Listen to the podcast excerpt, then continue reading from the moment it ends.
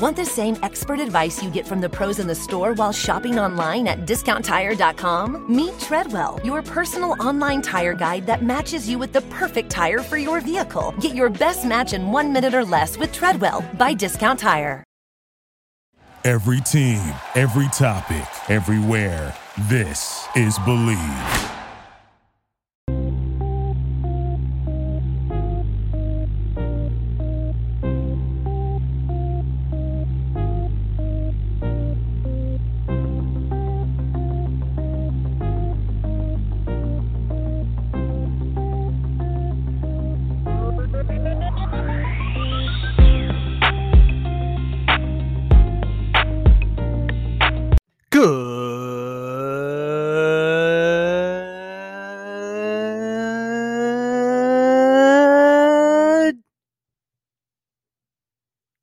Morning, good evening, good afternoon, or good night.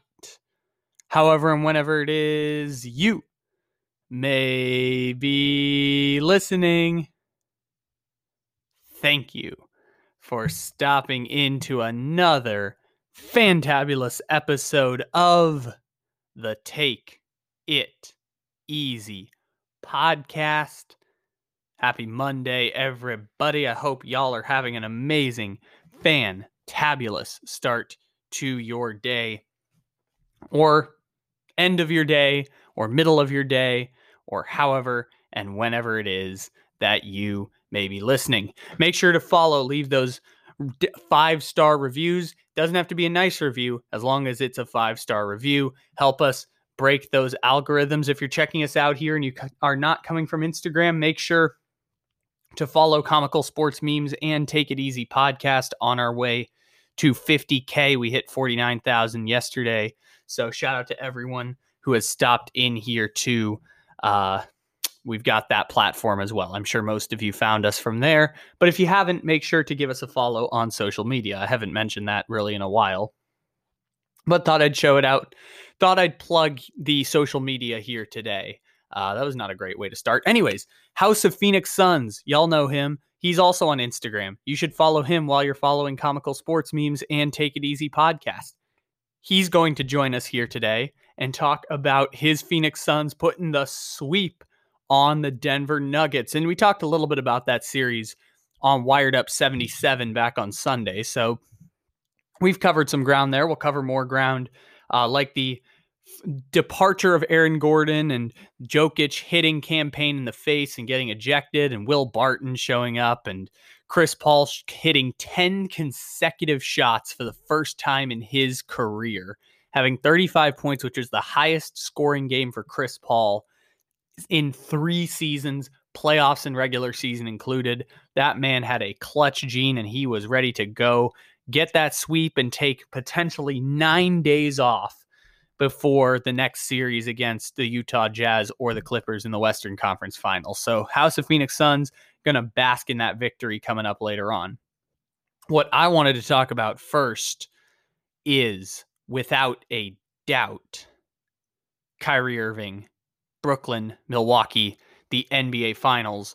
And anytime we mention this and the fact that uh so for so for those who don't know, I am hitching my wagon to Giannis for the next 10 years. Giannis is the next LeBron James. He's going to be the player of my generation as I come of age here in this industry. So I'm going to hitch my wagon to Giannis and ride that Giannis wave in the take game as far as I can.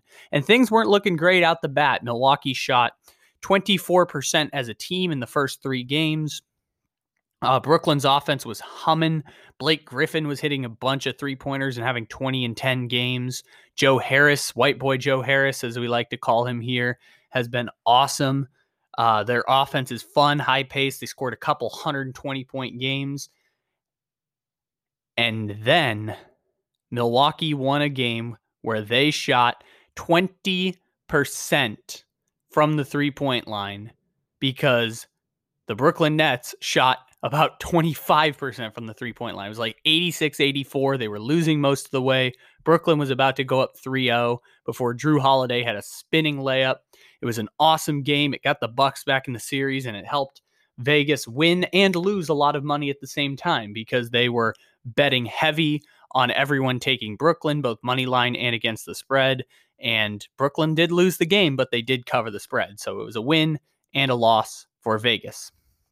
Vegas was also betting big numbers on the Denver Nuggets, and they took that L yesterday in game four after Jokic got ejected and the Nuggets took that sweep from the Phoenix Suns, who miraculously went from maybe we'll win 25 games just like 18 months ago to now being a coaster to the Western Conference Finals. And our buddy Cam over on the DSD pod saying that Phoenix is going to win the Western Conference, regardless of who makes it between the Utah Jazz and the Los Angeles Clippers. I disagree on that, but it's still going to be a fun series to watch whenever it comes around, and Phoenix is going to get that long off day.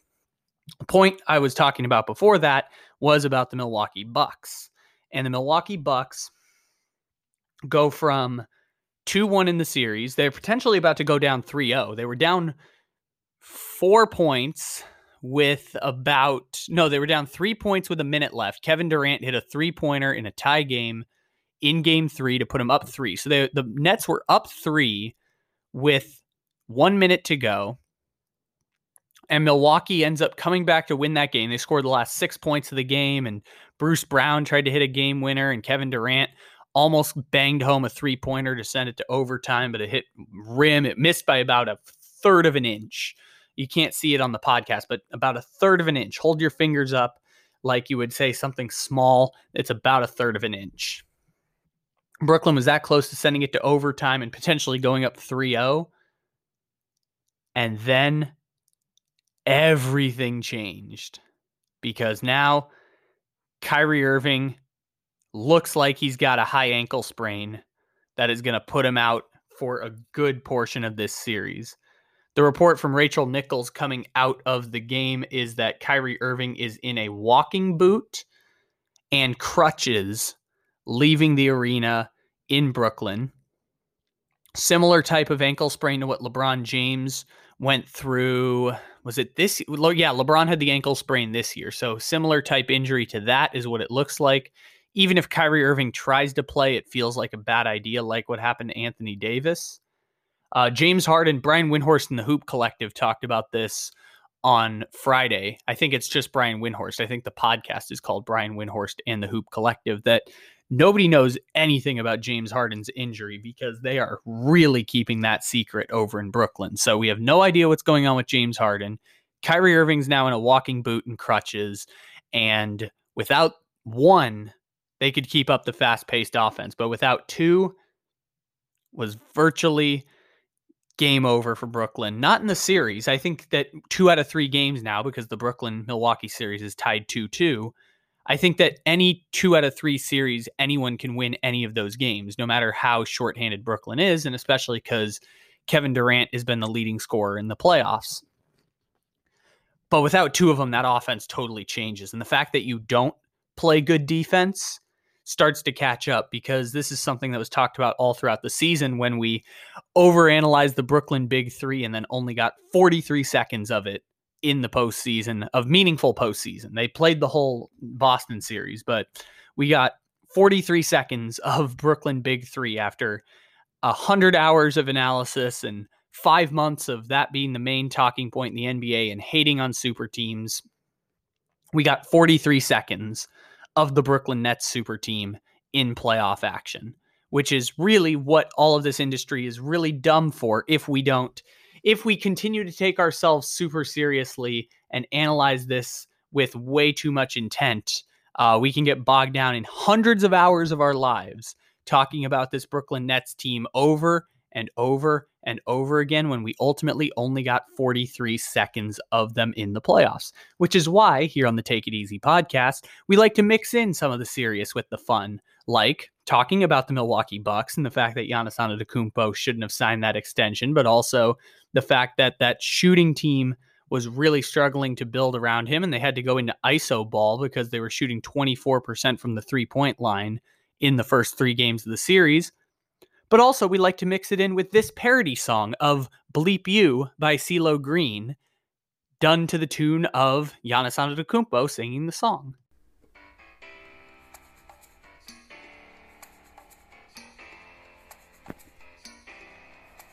You see, I drive in the paint with my long ass arms, and I'm like, fuck you. I guess the shame from Kawhi wasn't enough. I'm like, fuck you, cause now we got Jrue. Said if I was better, I'd make a three pointer. But have you seen Khris Middleton? And although the Heat gon' get swept, I wish Jimmy the best. Tell him, fuck you. Ooh, ooh, ooh. Well, I'm sorry about 19 and 20. But that don't mean I can't get you there. Cause I'm 26, I got two MVPs. The way I play the game ain't fair. I pity the Heat for not getting James Harden. Should have traded Tyler Herro. I got locked by Bam out of by you. I got some news for you. Bryn Forbes hit six threes in game two. You see, I drive in the paint with my long ass songs. I'm like, fuck you. I guess the shame from Kawhi wasn't enough. I'm like, fuck you, cause now we got Jrue. Said if I was better, I'd make a three pointer. But have you seen Khris Middleton? And although the Heat gon' get swept, I wish Jimmy the best. Tell him, fuck you.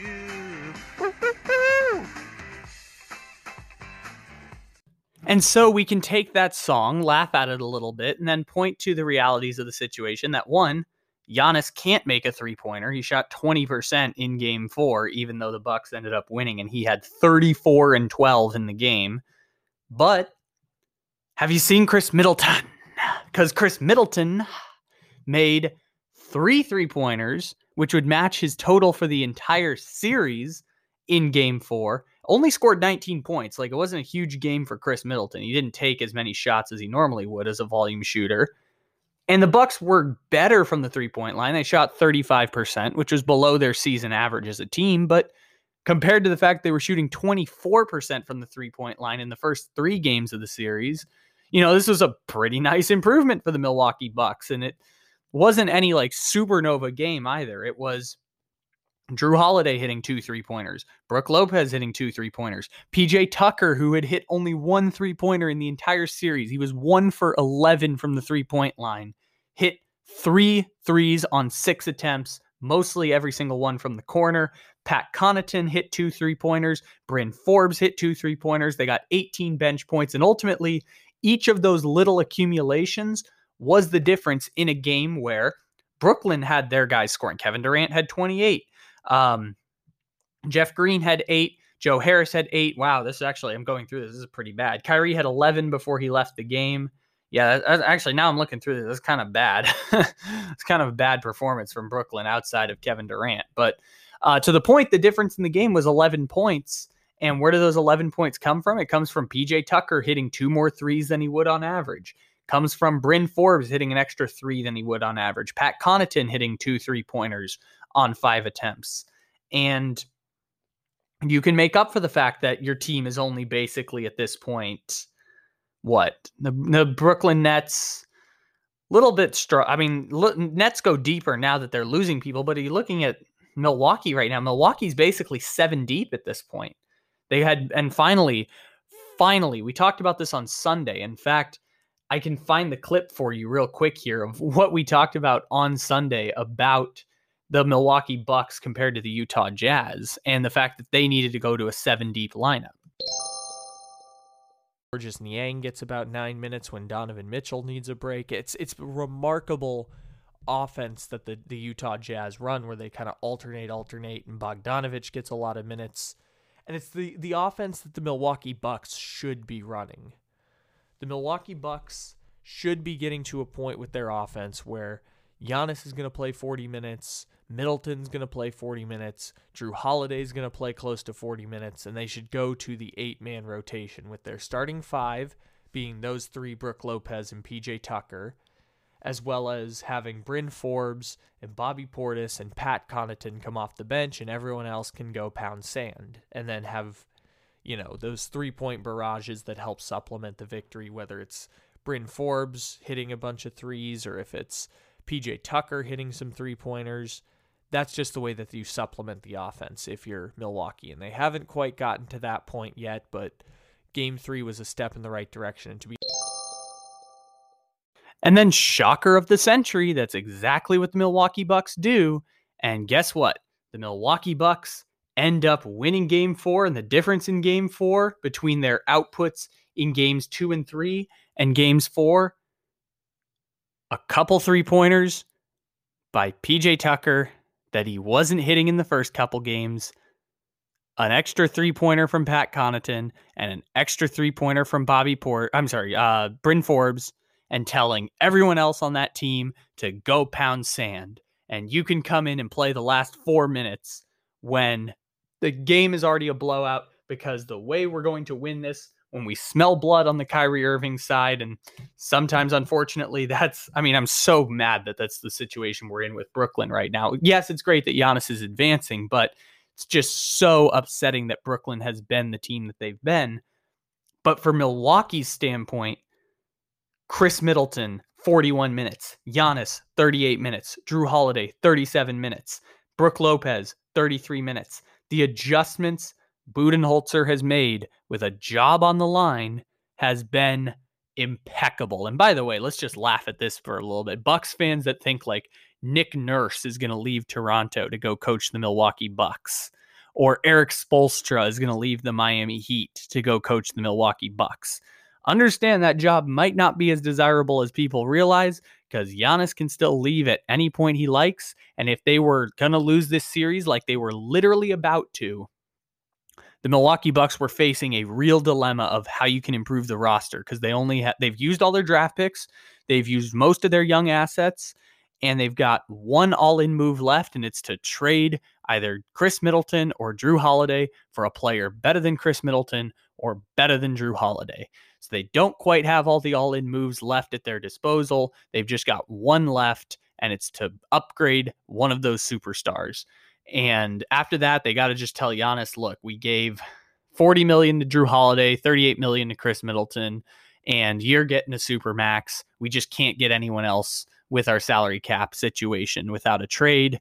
Uh, we're we just are who we are at this point, and so the Milwaukee Bucks are Anyway, so to this point, that that was a little bit of a tangent. We did a podcast about this last Tuesday where we were almost eulogizing the Milwaukee Bucks, but now here the Milwaukee Bucks are back from down 2-0. No Kyrie Irving, no James Harden for the foreseeable future. And with a 2-2 series, Milwaukee can absolutely beat the Brooklyn Nets. There's just new life in this team because as great as Kevin Durant is, Milwaukee's got a lot of dudes deep down that roster, whether it's Middleton, whether it's Jrue Holiday, whether it's PJ Tucker they've got some dudes that can create their own shot, supplement offense better now than what the Brooklyn Nets had. Neither of them were better than James Harden or Kyrie Irving, but they are definitely better than Mike James and Bruce Brown and sorry, white boy Joe Harris, including white boy Joe Harris. So here is the situation now for the Milwaukee Bucks. The Milwaukee Bucks have improved their offense for, let's say, the last two games, and Budenholzer has made some adjustments in there. And Milwaukee now finds themselves in a situation where two out of three games with the upper hand on the roster, assuming Kyrie Irving and James Harden are both gone, or at the very least not able to play at 70 to 80% going into the next couple games.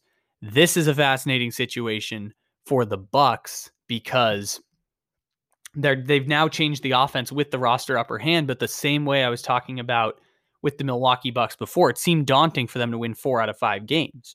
But now that the series is 2 2, this goes back to the point I was saying after game one. I don't think this series is over at all. James Harden's injury changed the math, and Giannis is a super freak. I mentioned that, you know, in the song, he if he were better, he could make a three pointer. But have you seen Khris Middleton? But the thing about it is, Giannis has gone 34 points, 12 rebound average across the last two playoff season, two seasons and playoffs. He's averaged 30 points and about 10 rebounds. He's had 34 and 12 yesterday. And Giannis has done all of that without the ability to shoot a consistent three pointer. And so Giannis is just a dude where you can point to them and say, get me a basket and he will get you a basket. Or you can say, get me 30 points and he'll get you 40. There's only a handful of those players in the NBA. And for last year, I was talking about how if you have any of those four players, you can win a championship. It's why I said only four teams could win a champ, or three teams could win a championship because I threw James Harden in there, but the Rockets didn't have the roster to win a championship. It was LeBron James, Kawhi Leonard, and Giannis Antetokounmpo. And then you throw in Kevin Durant because Kevin Durant was injured last year, and you throw in whatever's left of James Harden, but now James Harden is gone. And so all of the math is changing around the Brooklyn Milwaukee series. And so this is the interesting dilemma that the Milwaukee Bucks find themselves in for the next few games, which is how do you supplement the offense necessary to make sure you don't let Brooklyn hang, hang around because you have the roster advantage. We make fun of the Brooklyn Nets a lot for not being able to play defense, but Milwaukee was 22nd in the NBA in points allowed per game this year. So it's like the roles have been flipped now. Kevin Durant is one of those badass dudes where if you ask him to give him give you a bucket, he will get you a bucket. And Kyrie Irving is like a step below that. And James Harden for the past couple years was in that category. And now Brooklyn's got one of those guys, and Milwaukee's got one of those guys. Kevin Durant and Giannis can kind of cancel each other out. If you ask them to give him 30, they'll give you 40. If you ask them to give you a bucket, they'll go get you a bucket. And when you cancel out James Harden and you cancel out Kyrie Irving, the rest of that roster for Brooklyn starts to look a whole lot barren. And that's where Khris Middleton and Jrue Holiday, like they did in game, and PJ Tucker and Pat Connaughton and Bryn Forbes, when they're hitting three pointers like they did in game four, change the math around the entire series because Milwaukee was struggling with t- with a team shooting of 24% from the three point line in the first three games of that series. They shot 35% yesterday, and those four three pointers were the difference in victory against Brooklyn without Kyrie Irving and James Harden and defeat that would have put them down 3 1 in a series that's now winnable because Kyrie Irving is hurt. So Milwaukee has a real opportunity for that game five, uh, not just because of Kyrie Irving going down, which does obviously change the math, but because they have some level of three point shooting. And Budenholzer made the adjustments we talked about in on Saturday on Sunday's episode of Wired Up, episode 77. He made the adjustments, went eight deep, and now the Milwaukee Bucks look to have a more clear, concerted vision for how this team is going to be to match up against the Brooklyn Nets, who now don't have either of their two stars, don't look like the offensive juggernaut they once did, and have struggled all year to play defense, except for those two games in games one and two and three, or those three games in games one, two, and three, where the Milwaukee Bucks just could not shoot to save their lives. All right, let's bask in the glory of the Phoenix Suns with our friend House of Phoenix Suns.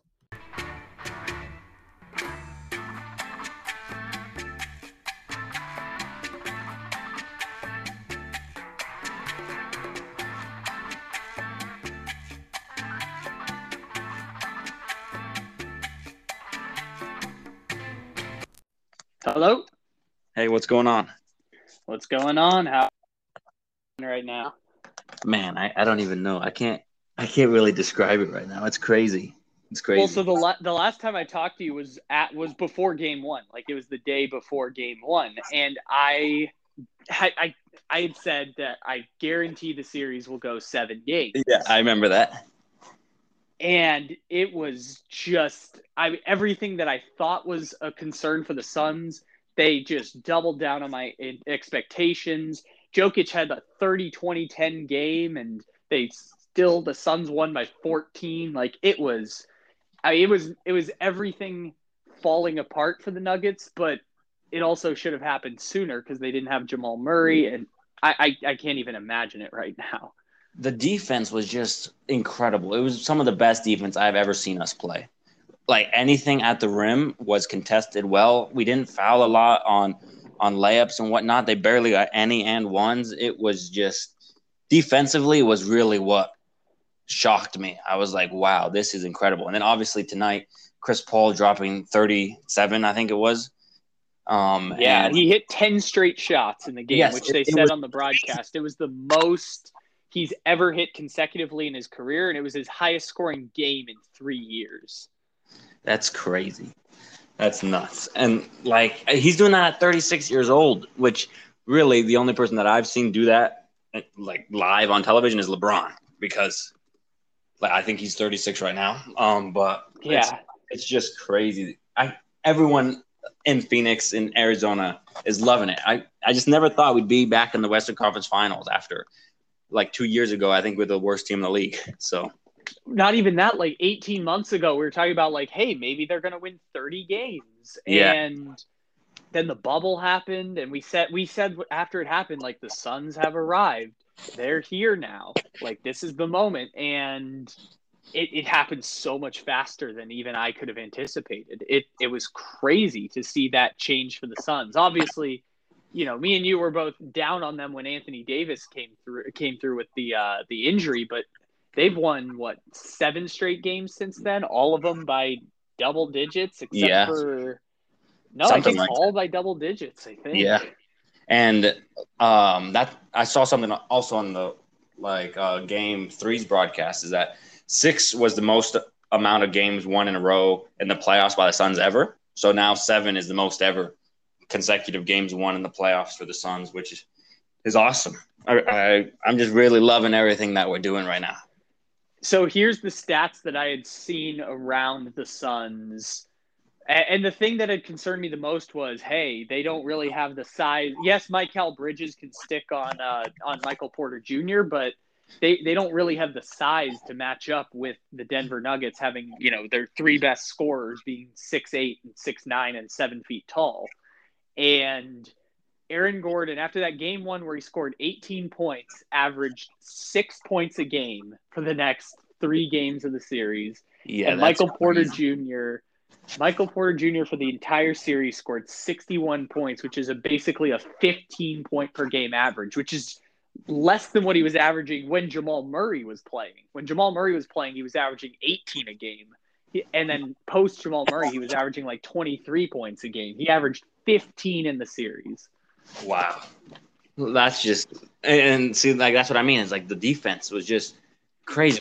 We highlighted Monte Morris being um one of their like X factors and being like their fourth option or whatnot, but he was their second best offensive weapon along with Will Barton, it seemed, because Michael Porter Jr. wasn't doing anything. Like you mentioned, Aaron Gordon wasn't doing anything other than Jokic, Monte Morris, and Will Barton. They didn't really have much going for them. And then Will Barton isn't, I mean, you, you don't really think of, oh, yeah, Will Barton's to come make us come back in this game. And that's what the commentators said in the in this broadcast is like, oh, just give Will Barton the ball and he'll he'll bring them back. I'm just like, seriously?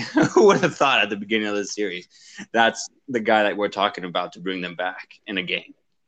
Yeah, and that was the because the Suns did everything we expected. Like they were going to totally outmatch the the Nuggets guards, and you know Campazzo and Austin Rivers were going to be ineffective offensively, and Chris Paul and, and Devin Booker were going to eat offensively, and that all happened. Where it just fell apart, I feel like, was on Michael Porter Jr. and Aaron Gordon getting outplayed in every game by Mikal Bridges and Jae Crowder which again, like if that was the case, I would have told you, yeah, Suns are going to sweep in four. I just I couldn't imagine that Bridges would step up that way defensively and also offensively. Like Bridges, I think had a 15 point game, a 20 point game. Uh, game four, he how many did he have in game four? Let me see. He had 14 in game four. I'm gonna say, yeah, he he re- it was like a sneaky, like it didn't seem like he made a lot of shots until the end of the game, and you're like, dang, he scored 15 points. Like it kind of Yeah. just it was, and it was like hustle plays what he was getting it. Like he'd steal the ball or get a second chance opportunity, which no one really expects because you have DeAndre Ayton and Jokic getting rebounds for the most part, but then you see Mikal Bridges just finding the ball and landing it back in. That's what he does. Yeah, and the Suns had like a true big four because I remember games one and two. I talked about this. Like the Suns had all four their their big four. So Paul, Devin Booker, DeAndre Ayton, and Mikal Bridges all had 15 points, but no one had more than like 20, I think. And Yes. then game game two, game one or game two, they all had 20. or all had or three of them had 20 and one of them was just under 20, but they they all contributed. No one had more than like 25. And then it was Chris Paul and Devin Booker just going bonkers in game 4 where like I said Chris Paul had 37 points, Devin Booker had 34. Like they they outscored, I think, the entire Nuggets starting lineup. If, I'm, if I remember correctly, I yeah, that, that's right. that entire lineup. Yeah, and I mean, I, when we play like that, I really don't think there's a team, at least in the Western Conference, that can hang with us both offensively when those guys are hitting all their shots, and then defensively, we're making it difficult for them. So I don't think either the Jazz or the Clippers would have a chance if we're playing at that level. I mean, obviously, we can't play at that level all the time. I yeah, like like both teams have better defensive guards than the Phoenix Suns, which yeah. I I mean, Chris. I mean, Devin Booker has. I don't think Devin Booker's had a bad game in the entire playoffs at this point. Like he's no, just been hasn't. unbelievable. Yeah, he, he really hasn't, and um, like we match up well against the remaining teams. It seems like obviously we you mentioned before that the Jazz are kind of like us like maybe they're us just a little bit better, whatnot. Um, and then Clippers, the only thing that would be a problem is who's going to guard Paul George or Kawhi Leonard. Like Mikal Bridges is going to guard one of them, and then it just depends on who can guard the other guys. But then for the Clippers, who's going to guard DeAndre Ayton? Because they went small ball against the Jazz, and I guess that worked out for them in Game Three. So it just it really depends on what the Clippers decide to do on what how we we approach the game. I think. Yeah, and you know maybe it's like Marcus Morris, but then Marcus Morris is a liability on offense because he's been just terrible in the series, uh, or terrible the entire playoffs, except for that one game seven where he hit like five threes. He's just he's been terrible offensively, and so yeah, it, it makes it tough to match up with Ayton. Whereas like Ayton, Ayton was contained pretty well for a bunch of the series. Like he was good with rebound. I think he averaged like a double double for the series, but uh, I he was contained well, but also they could just make him the fourth option. Like Mikal Bridges could go for 14 or 15, and obviously Chris Paul and Devin Booker, no one can match up with them on the Denver Nuggets. So yeah, of course they were just going to go nuclear. But DeAndre Ayton could kind of be a, a backup piece basically through much of the series. Yeah, and that's really what's great about our team is that we have guys that can score pretty much anytime. Like if someone's not doing well, the other guys pick it up. And like when we needed points, Mikal, uh, not Mikal, sorry, Devin Booker and Chris Paul just seemed to be able to get us points when we really need them. And that's what happened today. Yeah. And even after the Jokic injury or Jokic ejection, I was looking around like, okay, they, like Denver kept hitting like three pointers and a layup, and and Will Barton was doing a bunch of it. I'm like, this is where they come back. This is where they come back. And every time it was just Chris Paul jumper, Chris Paul jumper, yeah. Devin Booker three pointer, Bridges hits a, a two pointer. Like it just every time they just kept hitting bucket after bucket after bucket. Even as Denver went on like 8-0 runs right before that, even after Jokic got ejected. Yeah, and like I remember, I posted uh, on Instagram. I posted um that Jokic was ready to go to Cancun when, when he got ejected, and then like Nuggets started creeping back up, and then people were commenting like, "Oh, you might have posted that prematurely," and I got a little nervous. I was like, "Crap, am I gonna have to delete this post because I might have just ruined the game, and Jokic will be back in Game Five. But then, like you mentioned, Devin Booker and Chris Paul just wouldn't let up, and every time it seemed like the Nuggets were getting momentum, they just matched it pretty much right away. So it was great. How uh, did you see the video of the Suns fan that fought someone at the crowd the other day, or like beat up two Nuggets fans at once and then yes, held up the was, Suns in four? That was so funny. Like he had one, he was like grabbing one by the neck and punching him occasionally, and then Suns in four, and then punched him again. no, yeah, and then held up the Suns in four, and then all yeah. of a sudden they um at the end, I I can't remember if it was him or not, but they like panned to someone in the crowd who had a broom and held up the Suns in four, but it looked like the guy in the video. So I was like, "There's no way." The camera at the end found the guy who beat up a bunch of Denver Nuggets, which I imagine he probably got banned from the stadium, so it probably wasn't him. But yeah, I just it was just it was perfect. It was and what made it even, perfect juju for the Suns. Yeah. And what made it even better is that the, the Nuggets fan tried to take a cheap shot at him while he wasn't looking, and he kind of missed. like grazed him. So then obviously the Suns fan's going to retaliate. And then while he's fighting, he thinks, "Oh yeah, I should tell him Suns in four. so, no, he held up a Suns in four, and it's just it's perfect. The yeah. Sun.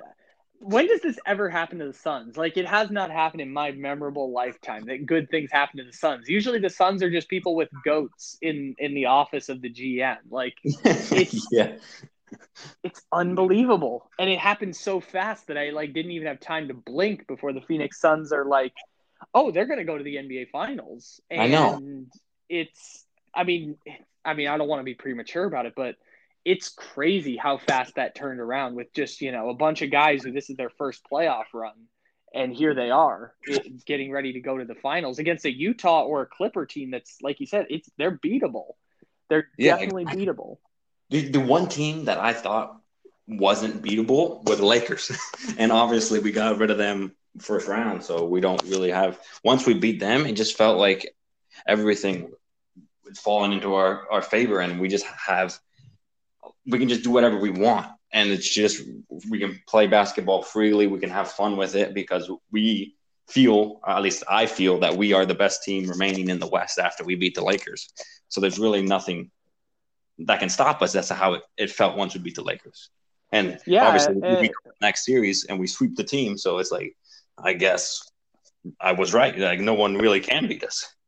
Yeah, and you guys have gone now to like an eight deep rotation with like Cam Johnson as the the sixth man and Sarge comes in now and then, but it's guys playing a lot of minutes, and that's kind of like we were talking about this just before you came on about the Bucks. Like they needed to adjust and play a, a shorter roster, and the Suns kind of did that because they were getting this offensive production from those those big four guys in every single game of the series. Part of that being like match up well against the Nuggets, but they were doing it to and match up well because the Lakers don't play defense without yeah. Anthony Davis. But it it I mean it was when you get that production from all four every single night you can shorten the roster and win seven games in a row like they have in the playoffs, which, you know, it harkens back to the bubble where they were just dominating everyone for the yeah, that's what it feels like. Eight that's games.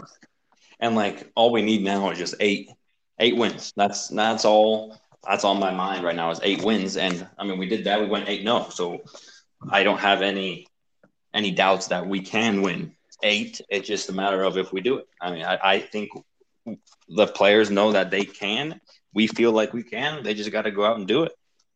I don't know. I don't know if you have opinions on rest versus rust because I, I don't. I don't love the conversation as much. Like because it's. I feel like it's not a rep. Like some people are rest or well rested. Some people are rusty. It's all. It's it, it, whichever one happens in game one is usually what the answer is there. But you guys can. I, I saw it after the game. You guys can have up to nine days off from this point going forward before yeah. the first game of the Western Conference Finals. And I mean, I definitely think it's beneficial for Chris Paul to get that break, that long break, and make sure his shoulder is 100%, even though it seemed like it was tonight. But like the younger guys, I don't know how they'll deal with it because I mean they're they they're used to just playing pretty much every game of the season and just going going with the flow. They don't get get a lot of breaks, so I I don't know how it's going to go. Hopefully, I mean I'm sure they'll figure it out. Monty will make sure that they're still in shape and whatnot. So hopefully they we come out well rested and not rusty. So it's really I, I am a bit worried about the the rustiness, but if we play like the the Jazz, I mean Jazz or Clippers, I think that they would would enjoy the rest. I mean, Kawhi Leonard loves a good rest, so I'm sure they're a bit envious that we get we will get the rest and not them. So if we play, play the Clippers, I think we'll have a good chance of being well rested and them not being so well rested. Well, that's a huge problem for the Clippers if that series goes seven games against the Utah Jazz because the Clippers just went seven against Dallas. So that would mean they would play what ten basketball games in 19 days after yeah. after finishing that last series against Dallas and having that go long. So and then they would have to they would get two days off and jump right into the Western Conference Finals.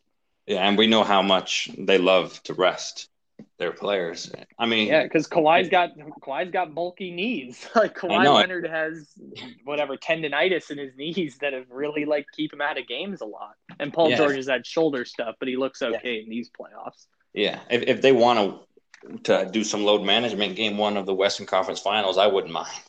So go ahead, take your rest and, in game one, game two of the Western Conference Finals if you want. We'll we'll go up two nothing if you want. Yeah, yeah. That's uh that seems to be the the motto for the Clippers is go up 2-0 and then we're to we're to just start we're to start trying a little harder once it gets to 2-0 and Kawhi's yeah. to go bonkers and Paul George's to give you a 20 point first half to seal the deal against the Jazz. I'm so interested to see how that game 4 goes too because you know, it's harder. It's hard enough to come back from three one, but Utah with their their crazy fast paced offense, even without Mike Conley, that's the other thing. Utah doesn't have Mike Conley right now. But that fast paced offense with Utah, or no, I'm sorry, not fast paced. That three point offense with Utah might be difficult to win three in a row on because they. It's hard for all of them to shoot poorly because they all shoot like 38% from three. All six of them, not Rudy Gobert. Yeah. uh, but yeah, I'm really excited to watch the remainder of the of that series because I mean, there's nothing else really to do as a Suns fan. Just wait and hopefully, I mean, nine days without basketball is kind of disappointing, but obviously it's for a good cause, so it's it's all good. how how are you going to try and get into some of these playoff games, these Western Conference Finals games in Phoenix? I'm I definitely have to. I've always said um, like I don't care where I'm at, what's happening, or anything like that. I want to go to a playoff game when we make it, and I still haven't gone, unfortunately. Um, but I need to find a way into one of the Western Conference Finals games, and depending on how that goes, maybe I'll go to a final game if if we make it. So that would be crazy. I, I can't yeah. imagine going to a finals game in Phoenix. I never would have thought that. Imagine thinking it covering the team. Like you were covering these terrible 20 win teams and number one pick in the draft and lottery ping pong balls. Like you are covering some truly terrible teams. And the fact that it happened so quick is like, wow, this, I know. Is, this is already happening. It sucked. It sucked. Like, I'm not going to lie. Like four years ago is when I started my page. And like the first two years, I was like, there's no point of doing this. I, I'm not enjoying this. We, we suck. I don't really want to watch the games anymore. But I mean, I kept going and here we are. And now I'm lucky enough to have gone far enough that you let me join your podcast every once in a while. Yeah, it's easier. It's easier when we have uh, have real Suns content to talk about because now, now you guys genuinely matter. Like before, it was like we can try to mix Suns talk every now and then, and the bubble was like, oh my gosh, they're the crazy storyline right now of sports. Now, Phoenix Phoenix is legit, and I, I even though they were the two seed coming in, I know everyone made the joke about the Suns are congrats to them for being the first two seed to ever pull an upset in the first round. But yeah. even I even I didn't think it would happen this fast where not only they clinched, they clinched on a seven game win streak against the Lakers and the Nuggets. And they're the first team into the second round by like a or I'm the first team in the Western Conference Finals by like a significant margin. None of these other series are close to being done. I know, and that's that's actually crazy that, that you mentioned that. Like we're the first team out of everyone in the league to be in the conference finals, and it doesn't seem. I mean, Sixers seem the most likely to get there next. Um, but yeah, in the Western Conference, you could go either way, really. Like I, I'm thinking about like that dominant Milwaukee team from a couple years ago.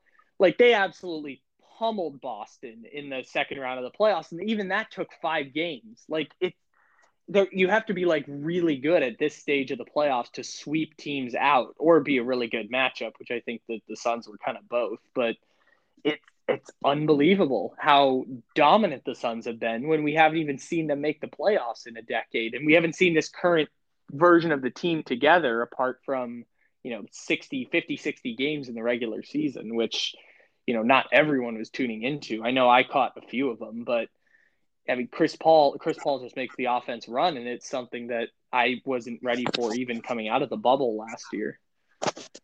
Yeah, and as you mentioned, Chris Paul deserves all the credit for this because, I mean, Ricky Rubio obviously not on the same level, but he had the pretty much the same team, and we we didn't make the playoffs even. So Chris Paul just can't comes in with all these weapons, and he knows how to use them, and it's it's really great to see what he's able to do at this age with this team and lead these guys, which we clearly needed a leader. He was perfect for us. Yeah, it's it's really unbelievable. So Uh, we're gonna have lots more conversations in the next week, but you got a whole week off. You can you can take a vacation to Cancun and come back in seven days and be all good Yeah. to go. Yeah, I'm sure I'll see Jokic down there. So that's yeah, great. you can you can ride the jet skis and uh, hang out like uh, I forgot who was. I think that was like the Orlando Magic back in the '90s. They said like they had like when Houston was playing a seven game series and they swept you know the Pacers I want to say in the conference finals and they were like riding jet skis and and Hakeem Olajuwon was like pissed because he was watching them ride jet skis in Orlando. Like y'all can ride That's the funny. jet skis for like seven days. Yeah, yeah, exactly. Everyone, I'm sure they'll get like two or three days off just to go do whatever they want. So that's great. Yeah, that's going to be super fun for Phoenix. And the Suns have a home playoff game. If it's the Clippers, you get a home playoff game right off the bat. I know that's going to be rocking in Phoenix if they get a Oh. game one at home. Yeah, it is.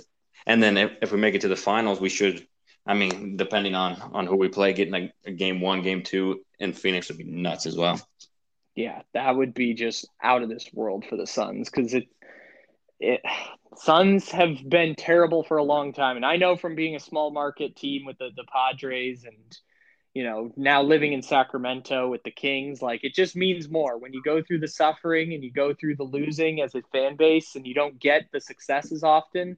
It just it means more when you actually get to see the success, and that's why it's super cool for Phoenix right now.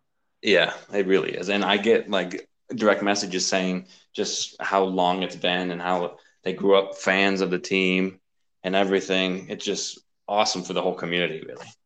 Yeah, it's super cool. It's super cool. So, thank you again for coming on. Um, and this is we did this post game after the game four sweep. So he, he's staying up late with me, sort of semi late. It's like nine o'clock, but Yeah. uh, we're we're hanging out here post game Nuggets and Phoenix Suns as uh, you know we didn't even get to talk about the series before it was even over. Like it was like six days and the series was over. Yeah. it went by really fast. Yeah. So until we speak again, good luck to your Phoenix Suns and uh, yeah, enjoy enjoy the rest of this Jazz Clippers series for the next few days and overthink who you're going to play in the next round. When, as we found out with me in this series, we just have no idea what we're seeing. Like, just Yeah. totally missed on the Michael Porter Jr., Aaron Gordon stuff. Like Bridges and and Crowder and Devin Booker just totally outplayed the entire Nuggets team, and it was weird to see. And then, oh, it doesn't hurt that Chris Paul hit ten consecutive shots in Game Four. I, I never thought I'd see that. Yeah, I don't think I did either when Chris Paul was on the Houston Rockets at you know 35, 34. I didn't think he'd get to this point where he is the leader, maybe not the best player. I think Devin Booker's the best player, but the the the de facto leader of the Phoenix Suns who, you know, changes every knows what to do and changes everything. Changes the math on the, you know, how good that team can be. Yeah, definitely. Well, thank you for for letting me talk. I, I would love. I just love to talk about the Suns, especially after we win. Just whatever comes to my mind, really. I just Yeah. want to say it. So I'm glad you're here to listen to that. So thank you again. Yes. Hashtag rally the valley. Yep, your favorite. Yes, rally the valley. big time thanks to our friend House of Phoenix Suns. I really love talking to him every time that he joins us. So uh thank you, thank you, thank you so much to him. And the, the like I said at the end, like the Suns didn't even give us a chance to talk about the series before they just totally ran through everyone. So congratulations to those boys down in Phoenix. Uh it's a nice little uh nice little sweep there. And like I said, I had the series going seven, so definitely, definitely a miss on that one. Uh, I want to finish off the podcast in a little bit of a different direction here because uh, I'm not much of a music snob, but I want to talk a little bit about music here because ever since I was a junior in high school, I have consistently said, and by the way, I like I know we we make fun of Drake a lot, but Drake is uh definitely the generation defining artist that I grew up with. And I've got like 50 of his songs in my playlist going from like 2008 to like 2021. And that's just to, like, I, I'm kind of all over the place on music. Like, I'll, I'll dip in from Drake to Bruno Mars, all the way down to like 90s punk rock and Chili Peppers and some even like 70s soul with Stevie Wonder. Like I will dip in all over the place on music, but what I was going for with that before was when I was a junior in high school, there was one album I was waiting for for the longest time. And it was Culture 3 by Migos. And basically, without me paying attention, because I'm not like super well versed in the music world, but without me even realizing it, Migos dropped Culture 3 on Friday.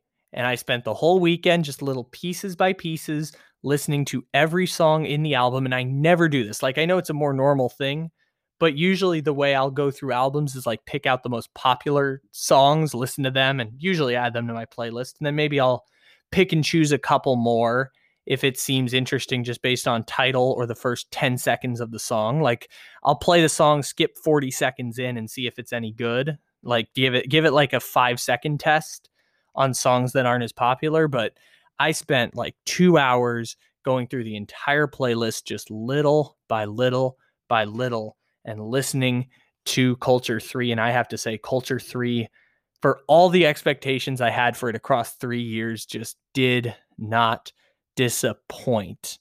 Not even a little. And, it, you know, as me, a certified Mahomie, you're going to tell me that they're going to have a song titled Mahomes. It's the first song, I, it's like 15th on the playlist. It's the first one I listened to. It's my favorite song of the whole album. Huncho the Chief, Send It Deep to Mahomes. And it is a great song and i hope i didn't just mess up that lyric i just realized right now i might have just messed it up uh send it back to mahomes not send it deep to mahomes. Um but anyways patrick mahomes like retweeted it and they got his own song. Anyways uh that song was excellent. Birthday was a great song in the album. I've i've went through all of them. Justin bieber one what you see wasn't quite done it doing it for me. And uh a lot of people kind of said similar things about the song. They weren't exactly into it. Neither did Antisocial. Like people, some people were big into Antisocial. It's not. I mean, I have I've listened to Juice WRLD before. Rest in peace. But it that one didn't do it for me, and a lot for a lot of people, it did do it. So was it wasn't quite my beat. Um, but also, you know, I I kind of went deeper into this one and found the songs that I definitely was feeling different on. Obviously, the one with Drake. Um, what's it called? Damn, I forgot the name. Uh, oh, uh, sorry. Uh, wow, this is this is bad. Can I edit this out? Having our way. Sorry, I forgot about that, but uh, I wish now I could edit that out. But anyways, that one of course was awesome. Malibu with Polo G. That one was a great song. Um, Roadrunner, Vaccine, both of those I added to the playlist. Um, Modern Day, that one was great. Future hopped on one of them. That one was really good. I think it's called Picasso. I think um, that song was great. Um, and then we got further down the list. There were some. There were some that weren't all that great. Like Jane was all right. Not not like one that I'd add again. Handle my business. Not quite for me. Time for me. That was funny. I did it not intentionally. Handle my business. Time for me. Nah uh, light it up. Actually, no, I haven't. I haven't given it light it up yet. And uh, last one was need it. I haven't. So I haven't gotten to 18 or 19 yet. Maybe by the maybe I could have paused this podcast and listened to the last two and given y'all the synopsis on that. But we went through 17 songs here. Culture three, excellent. A plus album. I've been waiting on it for three years and boy, it did not disappoint. So I had to I had to give some opinions on Culture Three by Migos real quick right at the end there because it was fire ass album and one I'd been waiting for since I was a junior in high school. Since I went through Culture Two and, and you know he has Stir Fry, which was obviously the big famous one. But whip it into mission, let the birds fly. I get money, tunnel visions through my third eye. Money. That song was great. Um, BBO was awesome, and and so after going through Culture Two, I was just waiting, waiting, waiting for Culture Three, and you had like song like singles pop up every now and then. Like they they hopped on um what was it Slide with with Frank Ocean. Um, I was just waiting and waiting to see if they would you know finally get one together. Obviously, Quavo dropped his own album, and Offset dropped an album in there, which you know Offset's album wasn't great. I'm I guess I, I will listen to Quavo by himself more so, but you know the, the album was all right, and um, I'd, I'd say like five out of ten. And I, again, I'm not really like someone who ever goes lower than like three. I, I'm I'm very generous on talks like that. Like if I'm talking about how my day is, I judge like a dunk contest. Usually doesn't fall much farther than a six, and a lot of that has to do with like mental health and the fact that I consider myself to be mentally healthy, and I have certain privileges around that that other people don't. And my days usually begin with a smile. Like I, I don't wake up and dread going through the day. Um, so I'm blessed with that gift of being mentally healthy, and it allows me to grade things like albums, movies on a one to 10 scale. I'm like a dunk contest. Very rarely do I ever go lower than a six. But I do, I do think Quavo's album was about a five. You know, it's all right. I, I didn't add any songs to it. It went through, you know, the most popular ones. Um, but I was really ready for them to hop together or I'm sorry, not hop together, hop on the track and get together and make Culture 3. They waited an extra year, was supposed to drop in 2020, but they ended up waiting until June of 2021 to drop it, which, you know, I think it only made it better over time. So, uh, little music snobbery right there. So, uh, ladies and gentlemen, thank you for stopping in here to the Take It Easy podcast. We've got episodes every single day, Monday through Friday, as well as Wired Up on Sundays. Make sure to follow, leave a five star review. Doesn't have to be a nice review, just has to be a five star review. Please don't leave anything less than that. I am inclined to believe you are a hater if you leave anything less than a five star rating. Also, download some episodes as well. Even older episodes, the downloads are big just in messing with algorithms, uh, whether you're on Spotify, Apple Podcast, Overcast, Google Podcast, Breaker, wherever it is that you get podcasts, or if you're listening here on the Anchor app. And by the way, let's hear a quick message from those good people over at Anchor. Take it easy, everybody. Have a great rest of your day. Want the same expert advice you get from the pros in the store while shopping online at discounttire.com? Meet Treadwell, your personal online tire guide that matches you with the perfect tire for your vehicle. Get your best match in one minute or less with Treadwell by Discount Tire.